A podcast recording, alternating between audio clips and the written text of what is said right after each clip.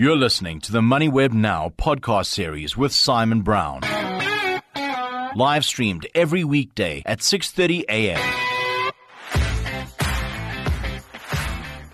It's Friday, 8 December. Japan's third quarter, quarter on quarter GDP comes in at minus 0.7%. I'm Simon Brown, coming at you live and loud from the MoneyWeb global headquarters in Johannesburg, South Africa. On the show today, going to chat with Jimmy Moyaha. Uh, Spur closes that deal on the Doppio Group. It's a small acquisition. I want to get us thinking around Spur. Nice little business, debt free, and we're going to be buying more Spur burgers next year. Uh, and British American Tobacco sees 25 billion pounds go up in smoke via write downs. Zhann Meyer, he from Nedbank Corporate, talking COP28, but also farmers and how farmers can manage in the fight against climate change. And some thoughts from me on 2023, a tough year, but markets have done just fine, thank you. The show is brought to you by Stanlib. Visit stanlib.com to get in touch with one of their investment specialists. Stanlib Asset Management is an authorized financial services provider. Morning headlines MoneyWeb navigating the variety and complexity of SA income funds. Not all funds are created equal. Understand the risk characteristics and potential returns. Business day consumers lose festive cheer among amid economic woes. Brace for a bleak Christmas. Sales of big ticket discretionary goods, especially interest rate sensitive goods, likely to underperform. Morning markets. US was green. S&P up 0.8% and Nasdaq up 1.5%. Over in the east, it is mixed. Sydney up half a percent, Tokyo down 1.7%.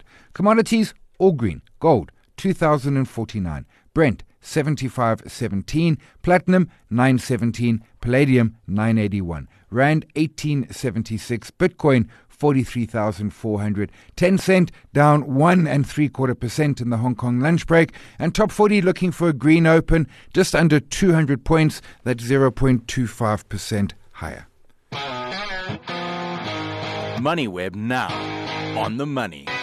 Also available on podcast. Checking out with uh, Jimmy Moyaha. Uh, Jimmy, appreciate the early morning. Spur announced yesterday that the Doppio deal is now a done deal. In of itself, a relatively small deal, but Spur's a stock. I mean, it's an interesting stock. It's been, it's been doing fairly well. The results aren't bad. The balance sheet looks good. Consumers might be even shopping out or eating out a little bit more next year. Is it a stock you like? Simon, do you remember the pandemic when Spur was threatening to close down forever? Yes. This is a very, very different time Yes. from that. Um, I caught up with, with Val a couple of weeks ago uh, to, to discuss the results and the performance, and it's, it's almost as if it's a completely different business. This is not the same business that just two or three years ago was facing an existential crisis, started a ghost kitchen model that didn't really take off, and now you're buying up brands like Doppio and you're owning um, the Hussar Grill brands, the John Dory brands, you're expanding the John Dory brands and you're just putting them in all the malls. They're really, really doing well at the moment. They've really turned out, uh, turned the business around. They're strategically uh, placing their risk across uh, the value, the, the food chain rather, and the and the customer base. I mean, if you look at the the target market, uh, whether you're looking at age demographic, whether you're looking at preferences, they pretty much cater for quite a lot. So, uh, very impressive uh, for the business. And I remember when we caught up uh, around this. Uh, Doppio acquisition uh, was just further strengthening that narrative that they can spread themselves now across various segments. Whether you're looking at um, a lower LSM, a, a, higher LSM, whether you're looking at um, geographical areas like Melrose Arch, or you're looking at um, a Spur sitting in a in a Cosmo City mall. So uh, the business is really doing well, really uh, spreading themselves quite nicely, and diversification uh, is is likely to pay off for them. I think the most important thing is is the debt uh, that you mentioned is having lower debt levels uh, at high interest rate environments is, is is quite a good thing. Number one, but number two, in the event that something like the pandemic or even similar to the pandemic starts to uh, were to happen again, you're sitting with uh, a, a book of business or uh, an overall business that is lighter and nimble and can survive headwinds like uh, losing customers for extended periods of time. So very good uh, that the business was able to recover. I mean, I think it would have been quite unfortunate to see the business um, go out of business following the pandemic, but it's very nice to see that they've turned uh, the corner. And I think, yes, they're definitely worthwhile uh, looking at it from an investment point of view. They're certainly on my radar, and I'll certainly keep an eye out to see if there are any price levels that I do like uh, on the Spur stock, and then see if that's worth a, uh, a punt. Yeah, and I take point, it's the nimble, I mean, the old Spur. Remember their first deal. Basically, they bought the coffee shop at the basement of their building. They had their head office, and they're much more nimble. They're out and about. British American Tobacco, uh, earlier in the week, puts out a notification, an update, uh, and, and buried in the, well, I suppose not the small print, but in there somewhere, is that they're going to write down 25 billion pounds of uh, combustible assets, otherwise known as cigarettes. That's uh, over half a trillion ZAR. Uh, it, it, someone on Twitter, and I can't remember who to credit them, said, This can't be a defensive stock when your customers are all trying to quit you and governments are trying to put you out of business. Your take on British American Tobacco? Sterling dividend, very, very nice. But defensive, I don't know. Yeah, I mean, let's start with the dividend. 8.7 or 8, just above 8.5% uh, dividend yield. That's impressive by any measure. Yeah. Um, but the announcement and the impairment, I think, I first of all, when when you sort of glance over the initial price movement and uh, the the forward guidance that was given by the business, uh, I, I almost had PTSD thinking back to the pandemic. You know, when those companies would give out negative guidance or negative outlooks, and the shares would just react dramatically because we didn't know what was coming next. This was around 2022, and we were all uh, jittery in the market market. So I, I read this the announcement and I was like, oh, that's that's one of those things. But then you read deeper into uh, exactly as you mentioned that impairment and the rationale behind the impairment is they want to become a smoke free company. Mm. And I couldn't help but sit there and think that's asking Lamborghini to make minivans, or Lamborghini comes out and says, We're making a minivan. And suddenly we're like, But you're not known for this, right? So we, we haven't associated you with this. It's a noble effort, and we appreciate the effort to uh, sort of go the cleaner route and to provide uh, alternative smoke free solutions or to be a non smoke company by a certain time. We've seen companies like um, Audi want to do that with their vehicles, mm, BP wants to do that with their fuels, and it's, it's been well received in those circles.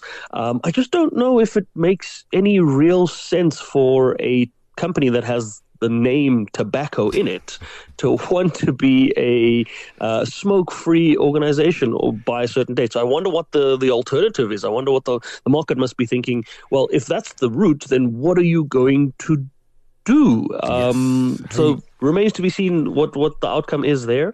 Uh, whether or not it sits as a defensive stock at this stage, I think there was a point where it was. I think there was uh, a time where we we would look at uh, companies like BAT because the consumption was always there, uh, and that consumption you saw it come through even during COVID, even with people buying.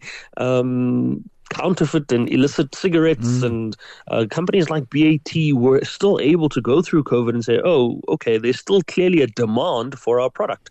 So now you're saying to uh, your same customer base that we're not going to.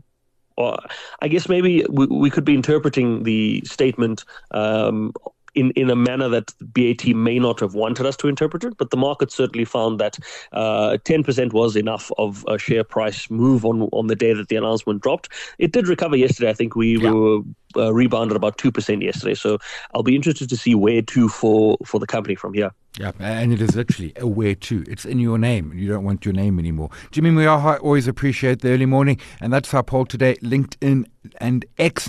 Is British American Tobacco a defensive stock? Have your vote. Have your say. Your money gives a damn. If it could protest and sign petitions, your money would. But your money can do more than that. When you invest in Stanlib's infrastructure investment fund, beyond getting solid returns, you are helping to build a more sustainable future through job creation and positive economic growth. Damn right you are. Invest for more impact at stanlib.com forward slash more. Stanlib Asset Management is an authorized financial services provider. MoneyWeb now on the money. I'm chatting with Zhann Meyer, Head of Agricultural Commodities at Nedbank Corporate and Investment Banking. Zon, appreciate the time today. COP28 is ongoing. For farmers in South Africa and even more widely into the African continent, climate change is a real challenge and in some cases a real threat for them. Simon, yes, thank you for having me. You're 100% correct. And I think it's become more prevalent in the last five to 10 years in terms of farmers facing these quite unnatural phenomenon like strong winds. We've got hail in areas which were never hail prone. I don't need to tell you about the recent floods in the Western mm. Cape. And then, of course, the droughts that we've been experiencing recently, and another one in terms of El Nino coming up.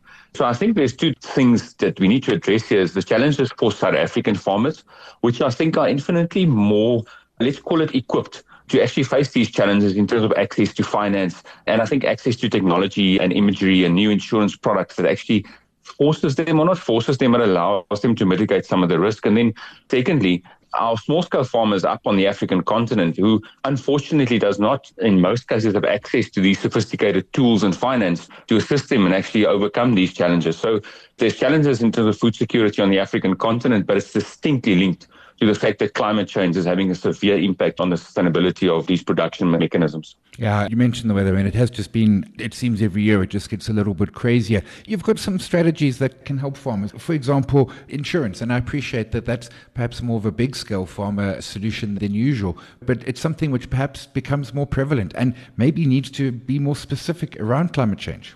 No, 100%. And I think what we've moved towards in recent years, especially on, on African agriculture, where small scale farmers are, as you would appreciate, very difficult to insure purely by nature of the fact mm. that they produce on a hectare or less. They don't own the land. It's very difficult to actually go and assess the cost of placing insurance in markets like that. It's just prohibitive. So I think from our side and from insurers who think a bit differently about the risks in Africa, index based insurance are, becoming something that is very exciting for us as banks. It doesn't specifically relate to a per farmer exposure or a per farmer risk. It actually relates to an area. And those insurance policies actually respond to something like below average rainfall, above average temperatures for a mm-hmm. prolonged period of time. And then those policies would pay out. From a South African perspective, what we have seen is that insurance against natural disasters such as hail has become prohibitively expensive, even in areas, as I previously mentioned, where insurance against hail was actually a non-event because it was never a mm-hmm. hail-prone area. I'm thinking specifically of the Langkloof, which recently had massive hailstorms, devastating orchards in that area insurance premiums are just too expensive for these farmers. It's become something that's a bit of a luxury. And you mentioned about techniques. Farmers have gone to banks like us to look for financing for huge capital expenditure related to shade netting and, and other tools that would equip them against these natural disasters. Now, we're obviously quite keen as a bank to protect our farmers against these type of calamities. And hence, we've actually developed specific products to allow our farmers to get access to finance for insurance that can cost anything from 180 to 250,000 rand a hectare. Massive capital expenditure, but worth it in the long run not only because of climate change, but also because of the fact that farmers save huge amounts of water. We know that water is an issue in South Africa, and agriculture is the largest user of water. It pushes banks to think a bit differently about these types of things. And that is perhaps the best way to respond to it, which is, you know, climate change is change, and we need to, as farmers, yourselves as bankers, we need to come with different approaches to solve the problem. I mean, that's right. But there's also an onus on our farmers to think differently about climate change and the impact that they can have on the environment. And we talk about things like conservation and regenerative agriculture. And what we have seen is large commercial farmers are taking up these practices. It's not only about soil con- moisture conservation. It's about mulching in the soil. It's about minimum till practices. These things cost money and it takes time. And it actually takes a bit of guts for farmers to move away from conventional agriculture in terms of plowing the soil and just putting more and more fertilizer on the soil year on year to actually increase or even in some cases just maintain the yield. I think it works both ways. And farmers will realize that they have a responsibility in terms of carbon sink, making sure that their soil is not just dirt, but actually soil. We work with those farmers to make sure it's a partnership. So it's, it's not only banks and financing. Farmers have a great role to play in terms of conservation agriculture, making sure that the continent is food secure. I take your point. I mean, it, farming is not what it was in our grandparents' generation. It has become modernized. And you mentioned technology. I imagine there's a, a fairly good role that technology can play in, in this space as well. And we know the problems we face in South Africa in terms of energy. You know, we, we talk about our irrigation farmers, the technology in terms of variable drive pivot uh, irrigation systems, things like soil moisture probes, electronic ignition of irrigation systems and programs to allow the right type of quantity of water on the soil at the right time of day, obviously preempting rainfall and, and things like that. It's become critical for farmers to adopt that technology because, as you rightly said, things that our previous generations did is not necessarily the right thing for today. And, and we can do better by using technology that's available to the farming system. What are some of the other strategies? I mean, we've touched on some of them, but you must have other strategies up your sleeve which are just beyond the realm of a non farmer like me conceiving. I think important, and, and one looks at a strategy in terms of African agriculture, I mentioned to you the difficulty of insuring these farmers, and, and there are literally millions of them. You know, uh, GDP on the African continent is more than 30% related to agriculture, and 60 wow. to 70% of the workforce on the African continent is related directly or indirectly to agriculture. It is incredibly difficult for a commercial bank like Nedbank and all the other commercial banks on the continent to individually finance these farmers, especially if one looks at the, let's call it traditional way of funding production finance. You look at the value of the land, you place a mortgage bond on it, and you use that collateral as security for the loan. That cannot happen north of the Limpopo River. Those farmers generally don't own the land. It actually pushes financiers like us to think differently about this. And one of the models that we've adopted is wholesale finance into aggregators or suppliers of technology inputs and then also markets to these farmers. And there, you know, the names like ETG and then there's some of the larger aggregators on the African continent comes to mind. And some of these entities actually touches the lives of literally millions of small scale farmers by doing two things, actually three. They're providing them with inputs such as fertilizer, seed, insecticides, and herbicides. Yeah. The second thing is they provide them with technical knowledge in terms of aspects such as conservation agriculture, planting the right type of crop in the right type of soil at the right time and applying the right type of chemicals and fertilizer. And then the third thing is applying them a market. It is crucial for these farmers to have an offtake to actually physically generate income. And these guys do it extremely well. And it's a two way tool. It provides the farmers a sustainable livelihood, and it also supplies our client trade for stock in terms of his business. So these guys would either secondary process the commodities on the continent or mm-hmm. export it to markets offshore, but it all aids in terms of food security on the continent. It is, and ultimately, we kind of forget that farmers are about food security, and at that point, they really are at the top of the pyramid. We leave it there. Zhann Meyer, Head of Agriculture Commodities, Nedbank Corporate Investment Banking. Appreciate the time. There's no postponing the inevitable. Your money knew this day would come. And you know what? It can hardly wait to start giving some back to you. When you invest in Stanlib's fixed income funds, you can retire earning a regular income off your investments. Invest for more certainty at stanlib.com forward slash more. Stanlib is an authorized financial services provider and a registered manager. MoneyWeb now on the money. 2023 has been, it's been a year, it's given it horns, and it feels like the market has absolutely beaten us silly. Not the US market, of course, the local market. And truthfully, top 40, uh, it's about 6 or 7% year, up year to date. Uh, that is total return.